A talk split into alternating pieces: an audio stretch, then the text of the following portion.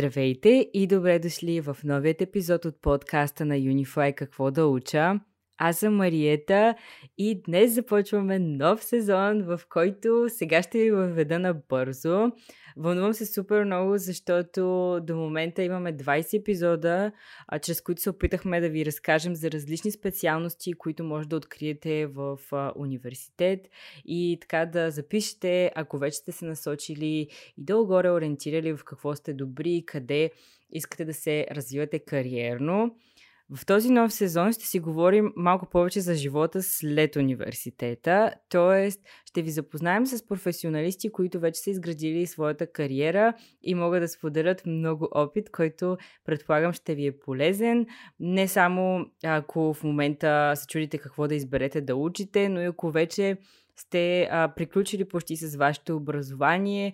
М- така ще се опитаме да разкрием реалността след а, завършването, защото мисля, че е доста по-различна за всеки един човек. И ако, например, в университета следваш дадена програма и знаеш една, две, три години или 4-5 ще приключа. Това е структурата. То след като завършиш, живота изглежда малко по-различно и естествено във всяка една сфера има определени предизвикателства, които човек трябва да така види във времето преди да се впусне в това да си търси работа.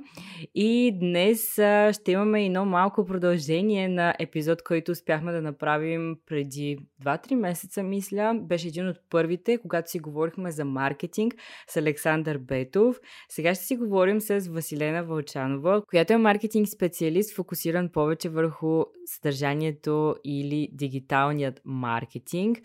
С нея успяхме така да обсъдим много различни теми, така че ще ми е интересно да споделите вашата обратна връзка за този епизод. Не забравяйте, че може да го направите като коментирате публикациите в Instagram или ни пишете на лично съобщение. И сега вече ще приключа това дълго а, начало на този епизод, като ви оставя с разговорът, който успяхме да проведем заедно с Василена. Здравей, Василена! Много се радвам, че днес ни на гости тук в подкаста на Unify Какво да уча. Ще се радвам първо да започнеш с това а, как започна твоят път с а, маркетинга, защото ти си работила за много големи имена като Ozon BG, Inhensive и в момента си преподавател дори в Soft Uni. Така че може ли да споделиш на всички нас а, с какво се занимаваш първо накратко, не само интродукцията, която аз направих, но и как разбра, че маркетингът е твоето призвание? Трудно ли ти беше да започнеш да изграждаш име в тази индустрия и Помогна ли ти твоето образование по твоят кариерен път? Привет и от мен и за мен е голямо удоволствие да съм ви на гости днес на Unify и наистина скачаме директно в интересната част, интересните въпроси. Аз имам вече близо 15 години опит в а, дигиталния маркетинг и комуникациите като цяло. Всъщност старта ми беше в сферата на PR, Public Relations – а, ще mm-hmm. разкажа след малко, малко повече в тази посока. А, след това се пренасочих към по-общи маркетинг роли, основно в дигитална среда. А, ти вече спомена някои от брандовете, с които съм работила. Това, което може би ги обединява е факта, че и в електронната търговия, и в сферата на така наречения SaaS, софтуер за сервис продуктите, там всичко се случва изцяло онлайн и съответно ние а, много видима връзката между маркетинг усилията и резултатите, които се появяват след това. А в момента ам, вече не е работи от две години във вътрешни маркетинг екипи, а работи като фриланс консултант на серия различни и доста интригуващи и любопитни проекти, за които можем да си поговорим и малко по-подробно нататък. А, ще се върна към твоя въпрос. Всъщност, кога маркетинга видяш, че е моето нещо? Ами, а, Стив Джобс има една много яка фраза, че можем да свържем точките само когато погледнем назад през какво сме минали вече, а никога когато гледаме напред всъщност не можем да си представим и това мисля, че за моя кариерен път е доста вярно. Аз започнах, първо се бях насочила в посока връзки с обществеността, public relations, организиране на събития, така наречения event management – А, но след около година-две видях, че това не е непременно моето нещо и дигиталните неща почнаха лека полека да ме теглят. Това бяха години, в които а, тук в България за първи път започна много активно да се говори за социални медии. А, Фейсбук започна да става много популярен, брандовете искаха да са постоянно там. И всъщност мисля, че голяма възможност, която имаше пред мен в този момент, беше факта, че а, това никой не го беше правил на практика. Да. Тоест, дигиталният маркетинг беше нещо изцяло ново и аз а, започнах да се интересувам, да чета малко повече по темата, да пиша, да тествам някакви интересни неща с а, компании, с които а, тогава работех. И а, нещата започнаха да се получават и лека по лека видях, че всъщност това наистина е моето нещо. Значи ти имаш поглед от самото начало на социалните мрежи и въобще целият дигитален маркетинг и историята му конкретно за България. И ако можете да споделим на слушателите, че ти всъщност си учила тук в България, нали така? А, голямата част, по-голямата част от образованието ми беше в България. Имам две а, излизания в чужбина, които ми бяха много полезни. Първото от тях беше по време на бакалавърската ми степен. Аз учех а, тогава връзки с обществеността в, в факултета по журналистика на Софийския университет. Mm-hmm. И направих един семестър по програма Еразъм в Холандия. А, това ми беше първото, всъщност това ми беше първото излизане почти от България, за, поне за толкова по-дълъг период от време. Случва ми се, да речем, пътуване една седмица някъде, но нищо, което да изисква 6 месеца сама да се оправям с живота някъде другаде. Тогава по това време работех, живеех още с родителите си даже. А, wow. така че беше, да, доста интересен експириенс това. А втория път беше а, магистратурата, която записах. Тя беше една програма на консорциум от европейски университети, в която всички университети работеха по една и съща обща програма. И рано на всеки студент а, му се предоставяше възможност да учи един семестър от магистратурата в един университет, втория семестър да го вземе в друг университет. Аз бях в нов български университет и след това в а, а, той тогава се казваше Leeds Metropolitan University в UK, след това го прекръстиха на Leeds Beckett University, което му е името в момента. И да. реално, след това а, магистърската теза, реално тя се а, създаваше по условия на двата университета. Съответно имахме по, по две дипломи а, на, на цената на година и половина стандартната дължина на една магистратура обикновено. Значи имаш и доста богат опит навън, защото все пак в две държави това си е а, така доста обогатяващо преживяване. И аз го казвам от името на човек, който е живял на две места. Просто помага ти изключително много не само в професионалният път, ами така да повярваш малко повече в себе си и да се чувстваш и по-уверен да говориш на чужд език, което ме навява на мисълта, че ти в момента имаш блог, който развиваш на английски. И ми е много интересно как успяваш да нали, така водиш блог, който е на друг език, защото наистина английският език в момента е много разпространен, все повече и повече хора го говорят, особено младото поколение, така да се каже, започва с този език и вече даже знае повече от един чуж, но ми е интересно как се реши на тази стъпка да пишеш на английски, колко време долу-горе ти отнемат статиите, защото все пак а, ти се стараеш да публикуваш доста редовно и аз съм много впечатлена от визията на блога и темите, които засягаш, доста актуални са, особено за хора, които се интересуват от маркетинг. Препоръчвам да погледнете блога на Василена. Ще оставим линк на, на нейният блог в публикацията за този епизод. Така че да, да се върнем на моя въпрос. Как реши, че ще пишеш на английски и защо точно блог на маркет... посветен на маркетинга? Ами, аз всъщност а, започнах а, кариерата си на блогър, ако мога да вкарам малко му ирония тук, а, още през 2006 година и тогава блога ми беше на български. Аз първо започнах да пиша на български и това беше провокирано а, говорихме си за, за ролята на образованието в кариерния път. Всъщност беше провокирано от един курс, който имахме тогава в а, факултета по журналистика, който се наричаше нещо от порядъка на журналистика и онлайн медии или нещо такова. А, да. Което, така като го казвам в момента, звучи като някакъв динозавър в маркетинг сферата, нали? Почти. А, и тогава всъщност преподавателя, който водеше въпросния курс, ни разказа малко повече за тази нова по това време тенденция за блоговете и как много журналисти в а, западните държави, особено а, създават съдържание за блогове в допълнение към стандартната си журналистическа кариера. И ми стана интересно. А, честно, на, на този етап от позицията на така сериозните си тогава 18-19 години, не съм мислила за някаква конкретна стратегия за позициониране или нещо подобно, което бих мислила в момента, ако трябва да стартирам. А, започнах да пиша, защото ми беше интересно, исках да разуча самата платформа, да видя как се прави това. В течение на времето а се появиха тук в България доста блогъри, беше много модерно по това време, преди 2010 година и имаше адски много голяма такава локална среда на блогъри.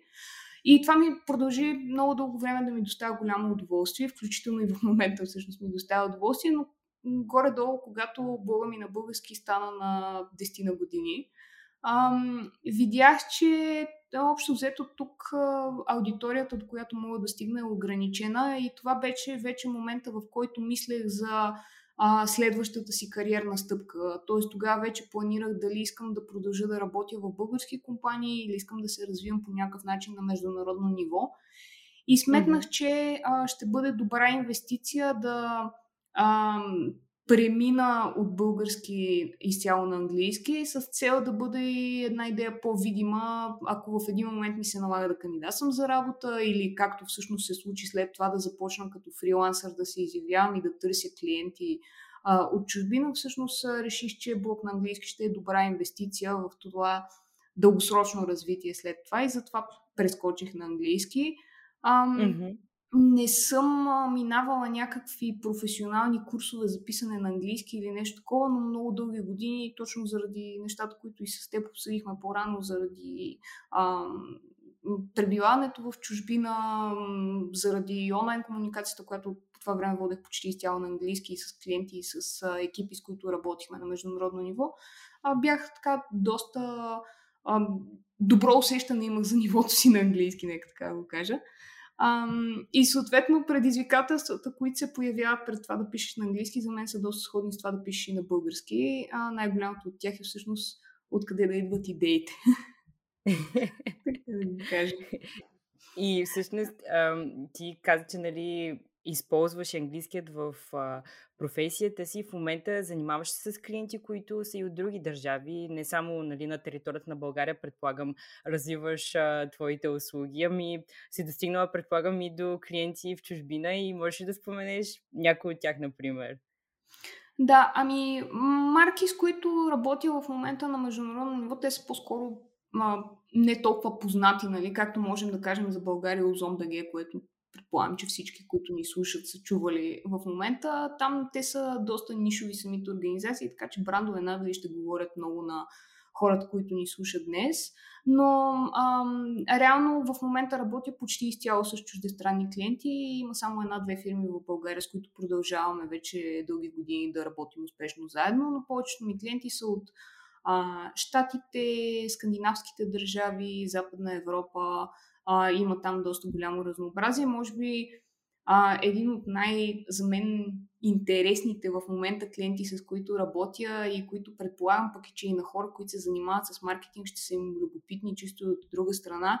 Те са консултантска компания, която се старае да помага на бизнесите как да намират а, по, по-дълбока, а, сега ми е трудно да превключа веднага в български думичката purpose на английски, т.е. Нали, каква е по, по-дълбоката причина те да съществуват отвъд това да изкарват пари и да правят неща.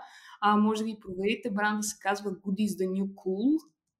А, и имат едно доста голямо онлайн комьюнити за маркетолози, създатели на съдържание и хора, които просто смятат, че бизнесът трябва да има и друга цел, освен това да изкарва пари директно в момента. И съм много такъв зареждаш клиент, за който може да се работи. И как успяваш да ам, организираш времето си в такъв случай, защото ти каза, че работиш с хора от Скандинавия и повечето държави, които спомена, дори не са в а, часовия диапазон на България. На мен ми е много интересно нали, как е ежедневието на един фрилансър, защото Знам, че зависи естествено от сферата, в която си фрилансър, в този случай е маркетинг и ти виждаш ли, че а, твоята работа по някакъв начин а, те ощетява в нещо, т.е. как успяваш да наместиш цялото време, не само да работиш, но и да водиш блог и ако можеш да разкажеш как протича един твой ден. А, с удоволствие. Аз а, така в обществото ни битува някаква представа, че фрилансерите са някакви митични същества, които работят по 2 часа на ден. Основно да. от плажове с по едно дайкири в ръка. Нали? Това, за жалост, не е, не е съвсем истина или поне при мен не се получава, може в мен да е проблема. А, всъщност, а, за мен в момента деня минава почти по същия начин, както би минала в офис и това е нещо, на което много държах още в началото, когато започнах с фриланса, защото съм, когато си говорих с колеги, които имат повече опит на, на свободна практика да работят, те всъщност казаха точно това, че най-трудното нещо е да успееш да си създадеш график, в който можеш да си изключиш съзнанието от това, че си на работа. Защото, mm-hmm. да, има, има много голям плюс. Да речем, днес преди с теб да запишем, имах доста административни занимания и ходене по общини и така нататък, което за един фрилансър може значително по-лесно да се планира в деня, отколкото някой, който трябва да бъде наистина присъствен в офис. Но пък от друга страна това означава, че аз ще трябва да си я наваксам тази работа в някой друг ден или по-късно през деня или през уикенда или нещо подобно. Затова, когато, когато имам възможност, се старая да си знам, че това са ми часовете, в които съм на работа, а, това са ми свободните часове, в които мога да правя други неща, да се отпусна, да изляза с приятели и така нататък. Така или иначе, да. особено ако си седиш в София, нали, а, това, че можеш след обяда към 3 часа да излезеш да пиеш кафе с някой, не е чак толкова голям плюс, защото просто всички други хора са на работа, така или иначе. А, съответно, моят ден започва а, към 8 сутринта. Аз съм по принцип а, от така наречения отбор на ранните пилета. А, ставам към 6 и това го правя по напълно собствено желание. Обичам да ставам по-рано и ми е много по-свежо, когато мога да почна да работя по-рано. А, Съответно, между 6 и 8 правя някакви неща за себе си, общо взето, чета книги, гледам лекции или курсове, които на мен са ми лично интересни, защото нали, продължавам и аз да се развивам. А, закусвам бавно и разточително, галя котката и разни други такива неща. В периода 8 до 12 за мен е най-продуктивното работно време, т.е. това е диапазона, в който се старая да си организирам по-големите задачи през деня, които изискват повече концентрация и повече мислене.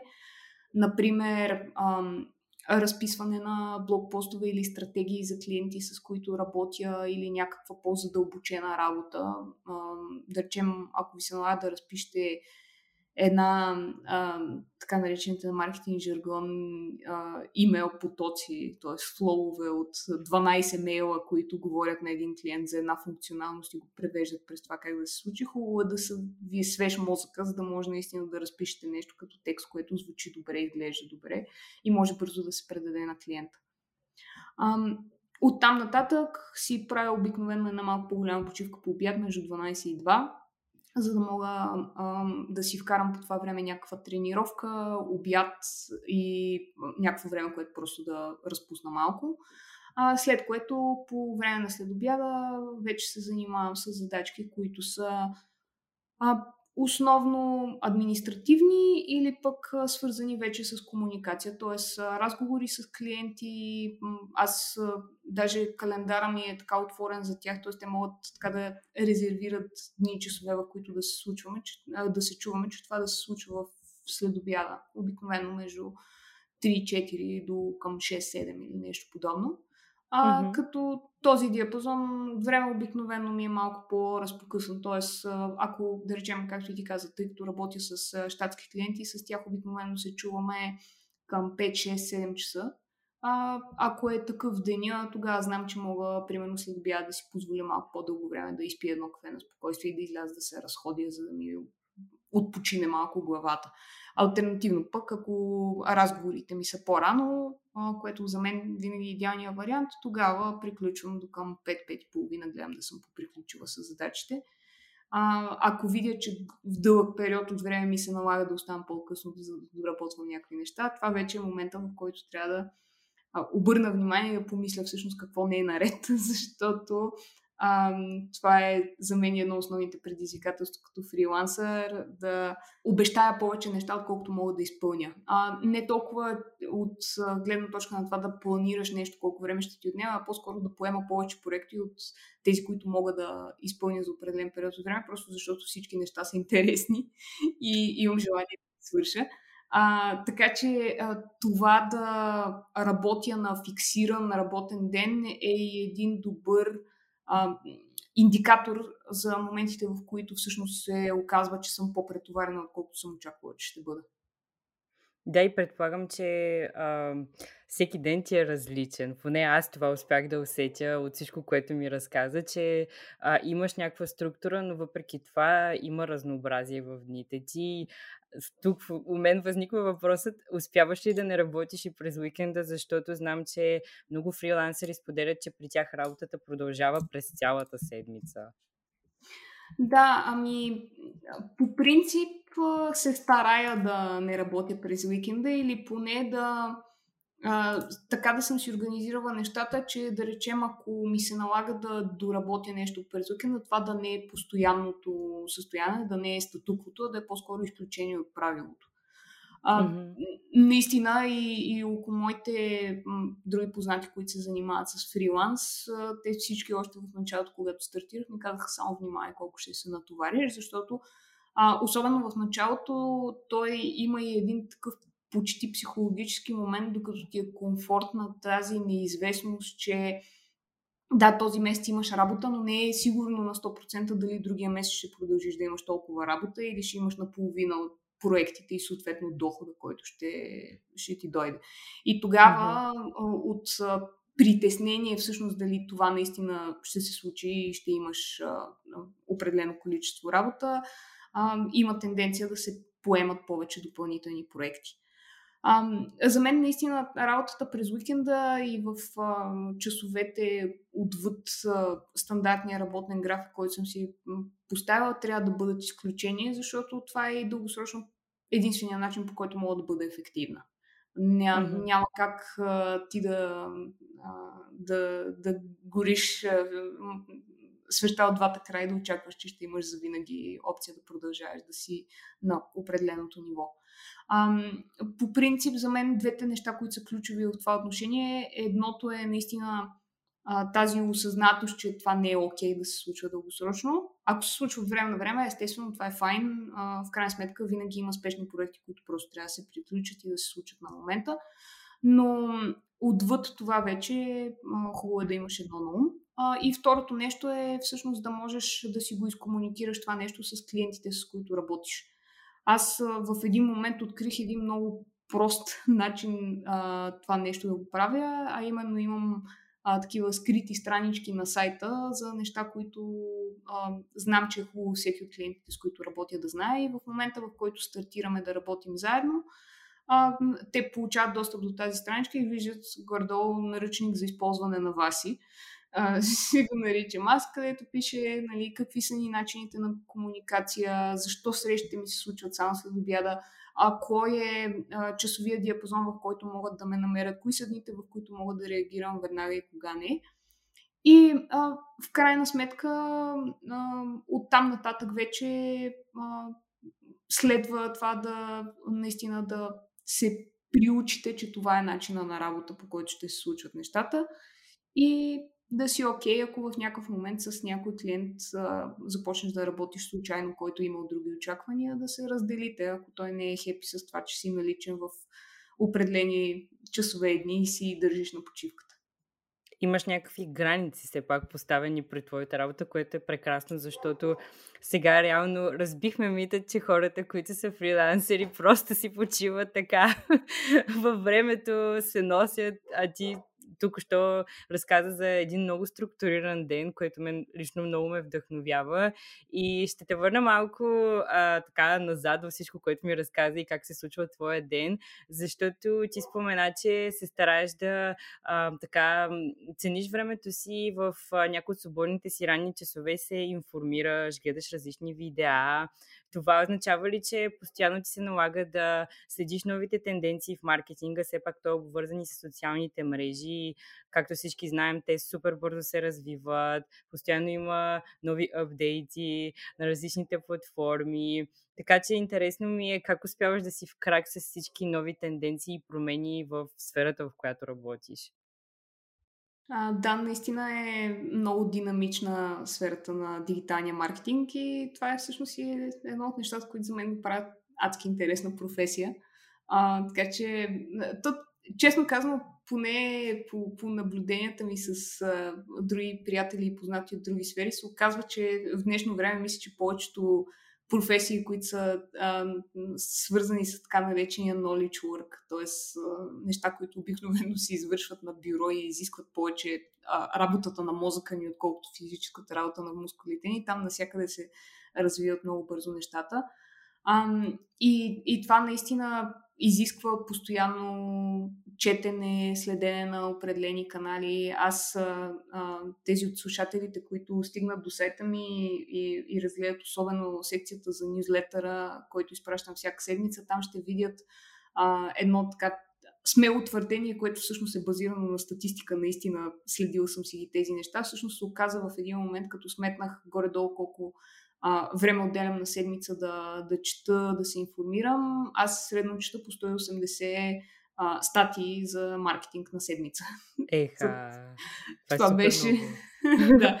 Естествено, не, нали, това не означава думичка по думичка. Някои от тези са само прегледани отгоре-отгоре, ако не ми вършат непременно работа, но е само по себе си е доказателство за това колко бързо се развива тази индустрия.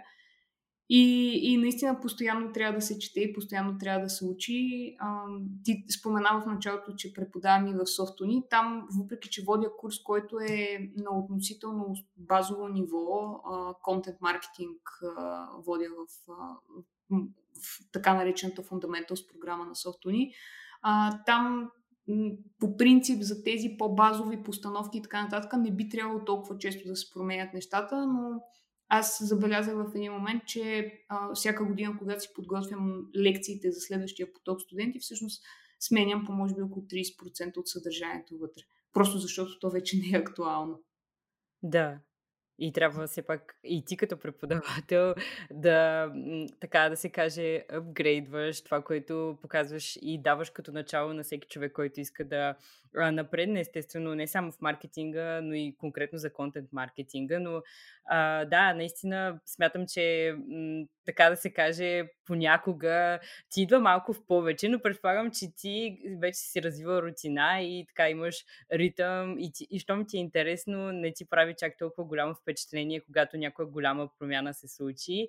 А смяташ ли, че в момента потребителите и брандовете не приемат толкова на сериозно маркетинга, защото а, и аз виждам след моите връзници, че когато се спомене думата маркетинг, доста често реакцията е аз знам какво означава това, защото все пак всички използваме Facebook, имаме Instagram, т.е. имаме социални профили в много различни а, така, платформи и виждаме как се случват нещата. Долу-горе може да хванем логиката, но това означава ли, че специалисти като теб а, до някаква степен им се намалява ролята и няма чак толкова много задължения като допълнителна помощ на а, потребителите, не само ми брандовете, например, защото все пак за тях е супер важен маркетинга. Да, абсолютно. Ами, да, има, има една така тенденция, че освен от футбол и политика, всички в един момент започнаха да разбират от социални мрежи и маркетинг там. А, в началото, когато аз стартирах, се говореше постоянно за тази тенденция а, дигиталния маркетинг да е нещо, което се дава на стажанта в офиса, защото в кавички те младите ги разбират тези неща. А, но повечето брандове, които стигат а, поне до мен и коментираме детайли и търсят допълнителна информация, обикновено са хора, които са видяли, че не става или поне не става на това ниво, на което може да започне да връща резултати. А, да, абсолютно окей, okay, ако просто искате да ам, си отметнете тази задачка в дневния списък и сте казали аз сега като имам фирма трябва да присъствам задължително в Facebook, да си направите една Facebook страница и да публикувате нещо от време на време на нея. А, но ако целта е всъщност наистина този канал, защото това е просто още един маркетингов канал, няма нищо по-различно в него или нищо по-неочаквано в дигиталния те канали спрямо а, офлайн и, и неща, които отпреди сме свикнали да коментираме в сферата на маркетинга. А, ако искате а, да получавате обратно средствата, които инвестирате и да започнете да инвестирате повече, за да ви се връщат допълнителни суми под формата на оборот, то тогава трябва да знаете всъщност какво правите в този канал. И за мен е голямо предизвикателство, защото всъщност едната точно от сферите, в които аз работя, защото маркетинг като цяло е доста широко понятие, включително и дигитален маркетинг. Има много тесни специалисти в тези сфери. Моята сфера на специализация е така наречения контент маркетинг, т.е. маркетинг чрез съдържание. А, идеята, че ние, за да сме успешни в маркетинга, за да можем да продадем нашия продукт, то ние трябва преди това да сме спечели вниманието на тази аудитория с някакво съдържание, което на нея е полезно или изпълнява някаква допълнителна нужда. Дали ще я информираме, дали ще й създаваме позитивни емоции, ще я разсмеем, ще я разсеем, защото в момента е скучно на тази аудитория, която сте от другата страна на екрана. И а, много често това, което чувам е, абе, ние пробвахме с контент маркетинг, ама то за нашия бранд не работи. И тогава започваме лека по лека да се обучаваме с клиентите за това, че всъщност а, това не е нещо, което А проработва от първия ден и Б, то за да проработи трябва да има правилен човек, който да го управлява. А, защото ако не знаеш как стигаш от а, аз на теб ти давам полезно съдържание, ела виж моя бранд, нали, защото там пътя е доста дълъг между тези две стъпки, или альтернативно, в, и това може би е най-често срещания случай, ние публикуваме в Фейсбук и сме много активни, ама никой не ни чете. Ами вие ако публикувате само промоции и говорите само за себе си, никой няма да иска да чуе. Нали? Вие, а, то е база, много, много основна а, а, базисна брънка от стандартната ни комуникация като цяло. Нали? Ако отидете на едно събитие и се запознаете с някой и той просто започне да ви разказва една нескончаема тирада за това той колко е готин като човек и колко хубави неща прави и как той е най-невероятният човек на това парти, с който може да си говорите, ми вие доста бързо ще си намерите извинения и ще отидете до туалетната и ще отидете да си говорите всъщност с някой друг, защото този човек няма да ви е интересен. По същия начин се държат обаче и доста брандове в социалните мрежи. А, и, и затова това, а, тази фамилиарност с, с този канал, защото наистина всички го използваме всеки ден, всъщност играе много лоша шега на, на много хора и даже а, така с колеги от време на време нали, се шегуваме, че ако дойде някой клиент, който тръгне с а, убеждението, че той знае абсолютно всичко вече за дигиталния маркетинг, най-добрата стратегия, която може да направиш е да го оставиш известно време да а, взема сам решение и след това вече той самия ще си дойде при теб и ще е готов да слуша, защото просто ще е видял, че това нещо не работи. Малко така възпитателен процес. Да. Разбира се, това, както казах, е когато се шегуваме с колеги, нали? Това не е сериозен подход, който много маркетолози взимат. Да, но доста интересно, защото а, за мен пък като потребител, а, точно социалните мрежи са да видя марките в малко по-различна светлина, която и ти описа, нали, да не бъдат толкова фамилиарни, ами да са малко повече приземени до мен и да ги виждам малко по-човешки, може би, може да използвам точно тази така, дума да. за нали, дигиталния маркетинг и социалните мрежи, когато говорим, но а, наистина се радвам, че обясни колко е важно а, как да използваш тези платформи и какво да е съдържанието, което реално е ключовият продукт или нещо, което стига до този потребител, който ти искаш да харесва твоите услуги, продукти съответно да имаш възвръщаемост, когато а, те ги купуват и съответно ти печелиш по този начин. И тъй като а, ти се занимаваш с дигитален маркетинг и всички знаем, че нещата се случват онлайн, а тази година изживяваме доста интересни времена, не само тази, но и миналата. А, повлияли по някакъв начин а, вирусът и пандемията на твоят бизнес? А, със сигурност е имал някакъв момент на адаптация, но на мен ми е интересно какви са били предизвикателствата, с които ти се сблъскала? Ами да, определено повлия. А, за мен честно казвам, защо си при мен промените не бяха толкова големи, просто защото, както си говорихме и с теб по-рано, аз работя с доста клиенти от чужбина, т.е. на мен графика ми така или иначе включва основно комуникация през Zoom с тези клиенти и това, че една или две от срещите ми на живо са се трансформирали онлайн, за мен не беше чак толкова голяма промяна. Даже а, имаше една така картинка, която се завъртеше известно време във Фейсбук на а, някакво ужасно шокирано човече и отгоре пише това е физиономията на всички фрилансери, когато им кажат, че стандартният им начин на живот се нарича карантина.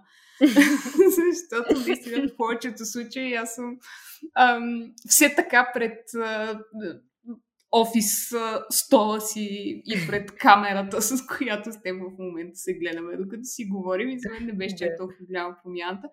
Но а, със сигурност а, това повлия на абсолютно всички бизнеси и най- за мен най-турбулентният период беше точно в началото на края на февруари и началото на март месец, когато това вече започваше да се разпространява в социалната среда и най-големият проблем там беше, че имаше една ужасна несигурност за това какво следва.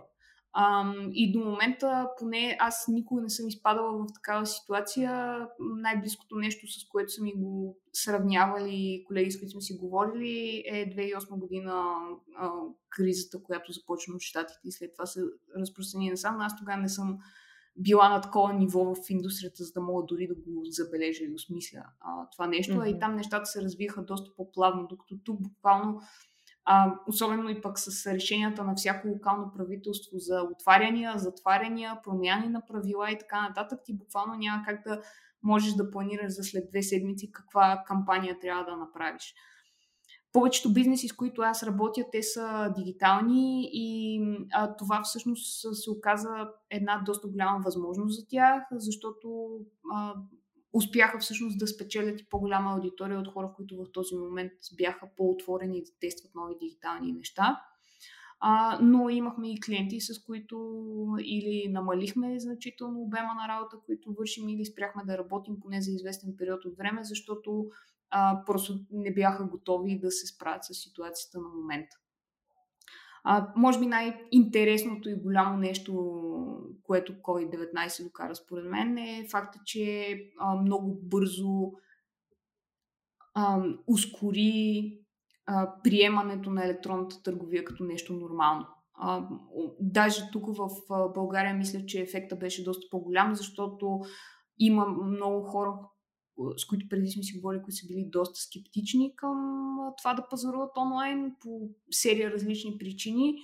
И вече в момента, в който успееш да, да накараш един подобен човек дори да направи една покупка онлайн и види колко е бързо, колко е лесно и колко е коректен всъщност целият процес, защото повечето, особено големите електронни търговци, те са доста стрикни към условията, които имат. Оттам нататък е много трудно да се върнеш обратно в магазина. Аз за себе си дори мога това да го кажа, че ние започнахме в един момент по време на пандемията да поръчваме основно онлайн храна и въпреки, че в момента кварталният ми зеленчуков магазин с чудесни домати е буквално на 5 минути пеша, по-рядко се връщам до там, отколкото просто да поръчам онлайн, защото вече така съм се приучила за няколко месеца и това става много бързо като, като ефект.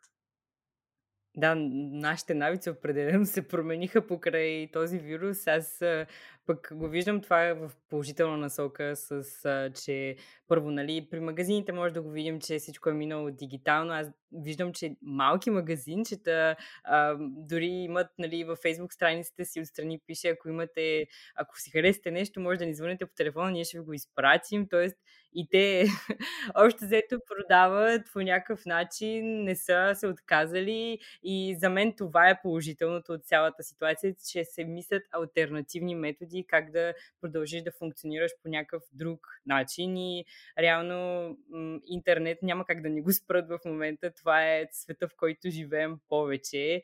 А, така че предполагам, а, все повече и повече ще се променя и така, насоката на дигиталният маркетинг и като цяло начина по който е възприеман от хората. Аз го виждам като положително, не знам дали за теб е положително, а, но как, например, ти виждаш индустрията след две години? Можеш ли да направиш нещо като прогноза за това как ще се развият социалните медии, дали ще има някои платформи, които ще изостанат или пък ще се появят нови. Все пак тази година видяхме, че имаше огромен бум на TikTok, например която е доста интересна платформа и много нестандартна.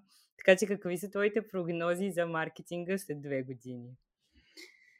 А, това е един от най-тежките въпроси. А, аз, като се върна на предишната ни тема, COVID-19 доста бързо ни излекува от иллюзиите, че можем да си представим какво ще се случи след две години. А, е, честно казано, в, в момента аз, ако, ако трябва да заложа на нещо, а, поне в, в сферата, в която аз действам и в посоката, в която аз работя, а, да, TikTok е ужасно интересна платформа. А, за нея мисля, че това, което на мен поне ми е най-любопитно е този начин на намиране на съдържание, който не е базиран толкова на на стандартните канали, с които до този момент сме свикнали да работим на ети, в всяка друга социална мрежа, подхода е до голяма степен един и същ. Ти си намираш някакви хора, които започваш да следваш и те произвеждат някакво съдържание, което ти виждаш в фида си. Дали това ще е нали, братовчетка ти, която живее в Приморско и просто виждаш снимки как децата й растат, или ще е бранд, на който много се възхищаваш, няма значение, нали? подходът е някакъв.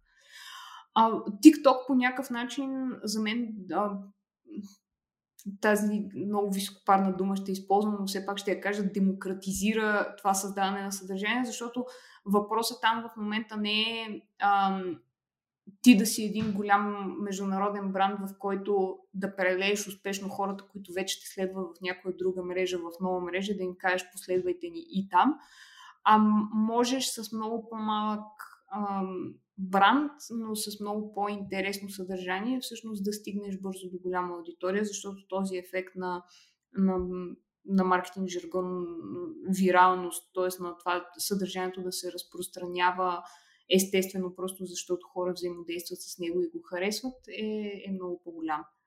А, така че на мен TikTok ми е в тази сфера по-скоро интересен. А, аз като цяло съм доста скептична към нови канали, защото видяхме, че след като преди няколко години всички започнаха да обясняват как Snapchat ще е следващото огромно нещо, което ще завладее пазарите много бързо, се оказа, че не е точно така. А, тъй, че ще видим, ще видим какво ще се случи с TikTok, но безспорно този начин на комуникация е интересен. А, другото нещо, което аз виждам в социалните и в дигиталните канали като цяло и много ме радва е всъщност увеличаването на аудиосъдържанието като цяло. От една страна подкастите, а, което е доста тематично, предвид, че в момента с теб записваме точно това. Да. А, там се случват ужасно интересни неща. Всъщност това не е нова технология на практика. Ние, а, аз слушам подкасти над 10-15 години вече. А, но в момента има някакъв доста сериозен интерес към това нещо. И, и го виждам както на ниво да се говори и да се шуми все повече в маркетинг бранша, така и самите създатели на съдържание да виждат все по-добри резултати. Аз нещо, което не споменахме в интрото, а, е един от моите много любими проекти, е а, едно НПО, което създадохме преди няколко години с приятели. То се казва Рацио а, изписваш се ратио с Т, айо на, на, българ, на латиница. А, да. И то е фокусирано в създаване на съдържание около наука, култура, етика и подобни любопитни теми, за които може да се говори. С Рацио имаме подкаст. А, много ще се радвам хората, които ни слушат днес, защото имат интерес към подкасти, да слушат и Рацио подкаста. И видяхме буквално в момента, в който затвориха а, средата на март, тук в България всичко, просто числата скочиха експоненциално нагоре. А, тоест, това отново е един от, от ефектите на COVID, който обаче ще има и доста дълъг, а, а, дълъг последващ ефект, а, защото а, просто виждам, че това влиза в ежедневието на много, много, много хора постепенно, а и се насочва и отвъд подкастите към нови платформи, като да речем Clubhouse, което е нещо съвсем ново от, от няколко месеца вече активно и там започва да се появява, да се говори за така нареченото social audio, т.е. изцяло аудиобазирани социални канали. И това ще е доста интересно, ако се развие добре, защото и аз много, много си падам по аудиосъдържание и ще се радвам, ако в тази сфера започнат да се поразместват слоевете спрямо това, което до момента сме свикнали да виждаме.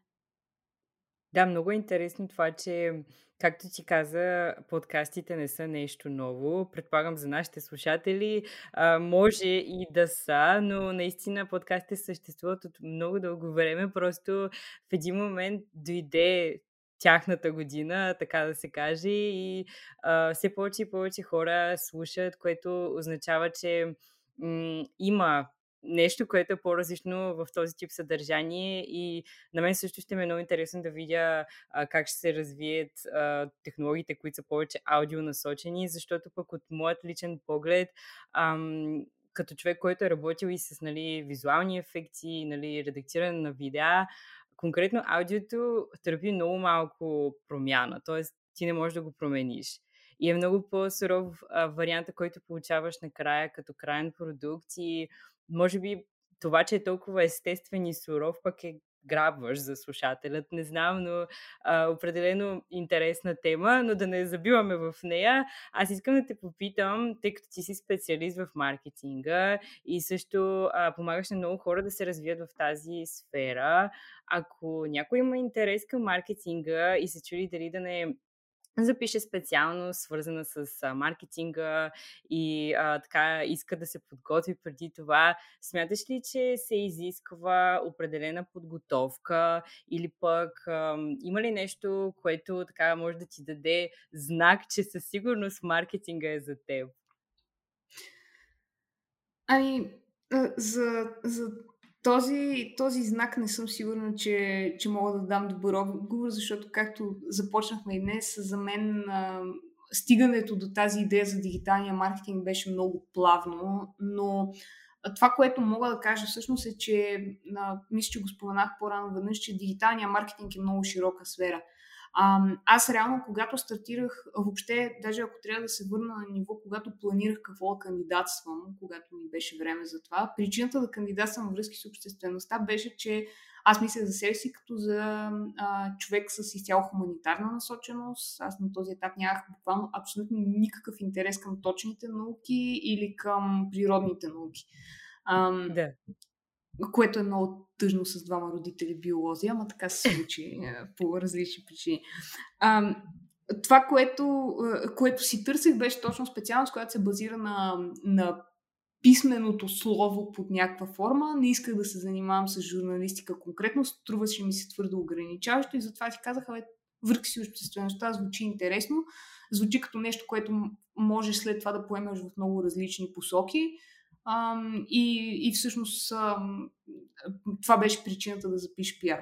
Ако някой ми беше казал, че след 10 години ежедневието ми ще е почти изцяло в а, Google Sheets и Excel, а, защото в дигиталния маркетинг всъщност едно от основните неща е измерването на резултати и ти трябва да можеш да видиш и да анализираш детайлно какви са били резултатите от дадена кампания, а, щях много да не му повярвам, а пък ако ми беше казал, че това ще ми достави невероятно удоволствие, ще да сметна, че тотално не се познаваме и нещо съвсем е изключило на този момент, но, но факта е факт. Нали? Просто лека по лека, тествайки различни неща в тази широка сфера на дигиталния маркетинг, открих това.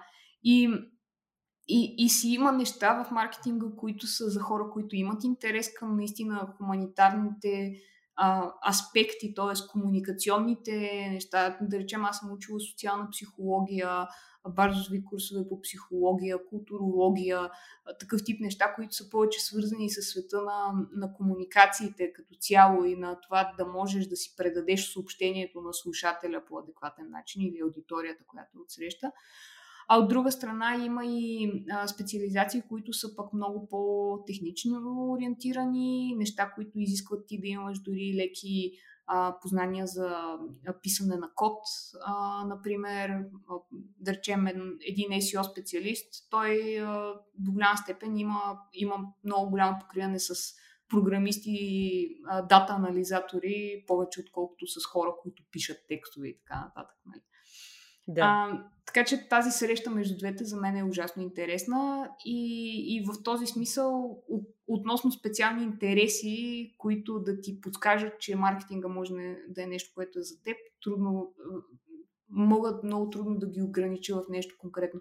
Но, но може би най-важното, което според мен е важно да имаш, когато а, за да бъдеш добър маркетолог като цяло, е да имаш желание за да комуникираш с хора наистина, т.е. не просто да си си написал едни неща и да си казал аз сега е това ще кажа, а когато говориш да виждаш как реагира човека срещу тебе и да си адаптираш посланието спрямо тази реакция.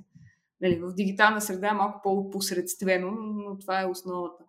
А, и, и другото нещо е а, аз много често го наричам емпатия просто, т.е. желанието да разбереш човека, който е срещу тебе, защото нали, а, тази в, в филмите много често маркетолозите и рекламистите ги показват като нали, хора, които си мислят, че всички а, други са балами и само сега ще им вземат паричките. Нали?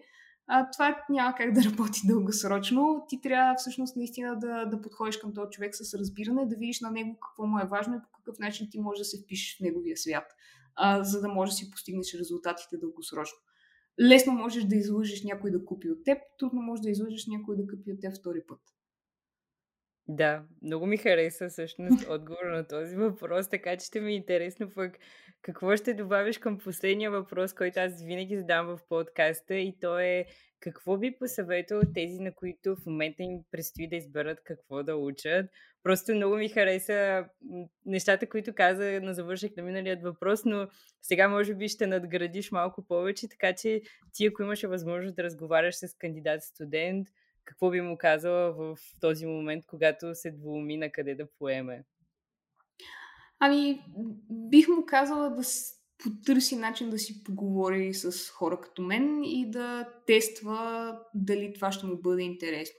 А, включително и има а, доста достъпни материали онлайн на основни курсове за маркетинг.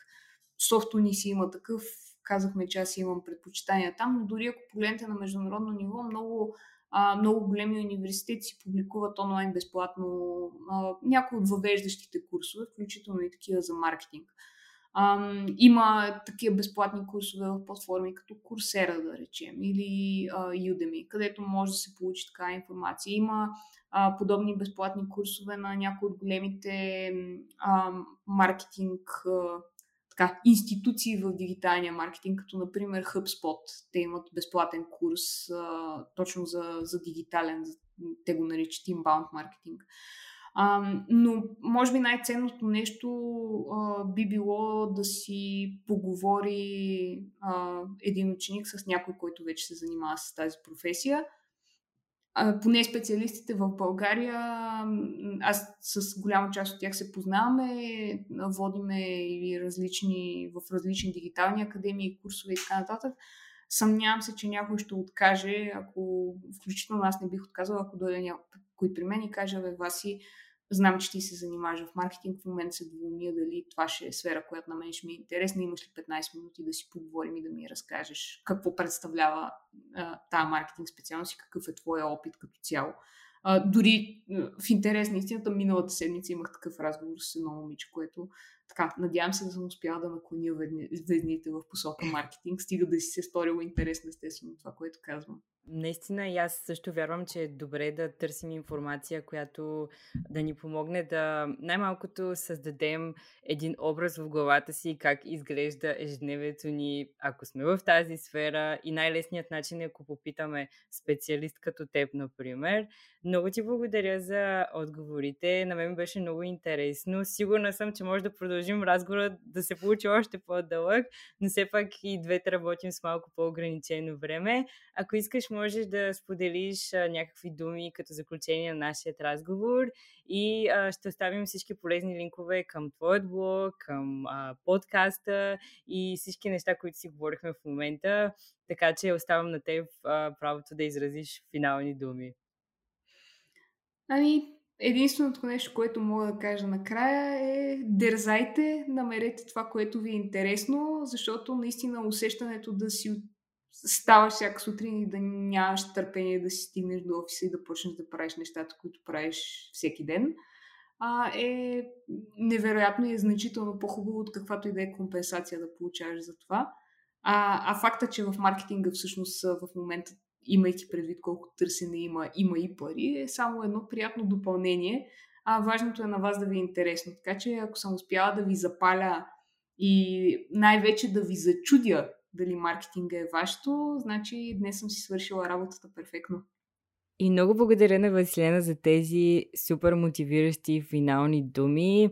А това е и целта на този подкаст да ви помогне да се ориентирате в кариерата, която е мечтаната за вас или тази професия, която ви кара да се борите с усмивка всеки ден, както самата тя спомена.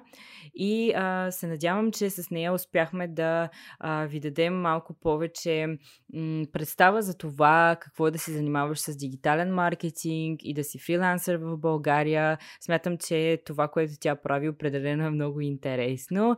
Също така, ако искате да чуете и предходните епизоди, може да влезете в сайта на Unify там са всички подредени и ще може да си изберете, ако, например, някоя конкретна специалност или пък а, професионално поле ви интересува. Също така може да ни а, последвате в Instagram и в Facebook, където също сме супер активни всяка седмица. И отново благодаря ви, че останахте до края на този епизод който се получи малко по-дълъг, но мисля доста изчерпателен. И с вас ще се чуем много скоро в следващият епизод. Чао!